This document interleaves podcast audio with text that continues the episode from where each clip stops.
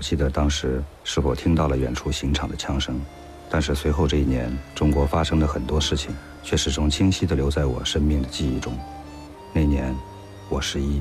In his semi-autobiographical movie Eleven Flowers, Wang Xiaoshuai has been extremely personal in presenting the spiritual and sexual awakening of a teenager.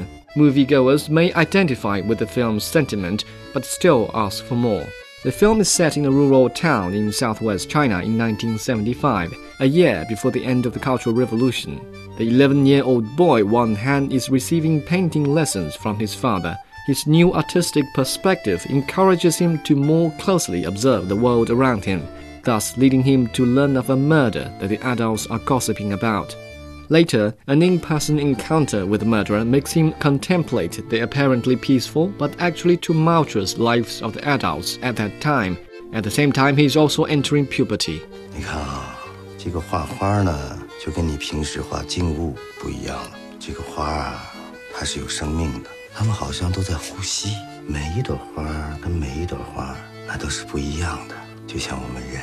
所以画这种有生命的东西。 Known as one of the sixth generation of Chinese cinema, Wang Xiaoshuai studied painting in middle school before he majored in directing at the Beijing Film Academy. The cinematography of Eleven Flowers is most impressive, and moviegoers can enjoy almost every shot like a classical painting. Certainly, the picturesque shots help viewers absorb the nuanced feelings one is trying to convey, but an audience needs more than just beautiful moving pictures. Wang is perhaps best known for his sensitive portrayal of young people, and this time the hook is his personal awakening, but he falls short of the mark.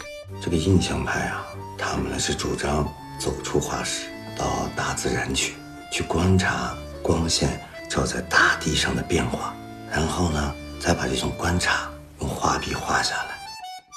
For one thing, the boy Wang Han is too mature for an 11-year-old portrayed as quiet and somewhat isolated from his fellow playmates, the boy is often shown in close ups, staring at something in the distance and lost in thought. The director may have wished to present the character as he once was, but in doing so, he has totally missed the point of awakening.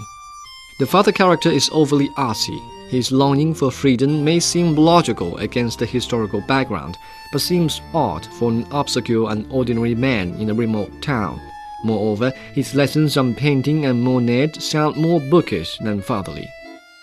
Perhaps the director is occupied too much with his personal feelings. In the length of 110 minutes, he takes his time showing almost every detail he could manage about the lives in the rural town in 1975. His effort could very well appeal to the nostalgia of people who share his experience, but for those who live outside the director's own personal experiences, the bulk of his message is lost in the distance between the viewer and the screen.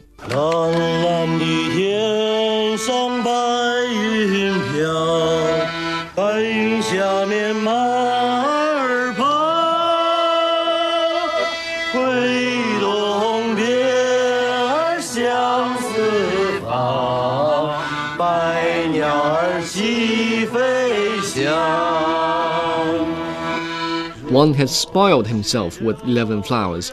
The richness of personal feelings gives the movie a humanistic touch, but the lack of depth in the characters and storyline may well leave viewers wishing for more. On my scale from 1 to 10, 11 Flowers gets a 5.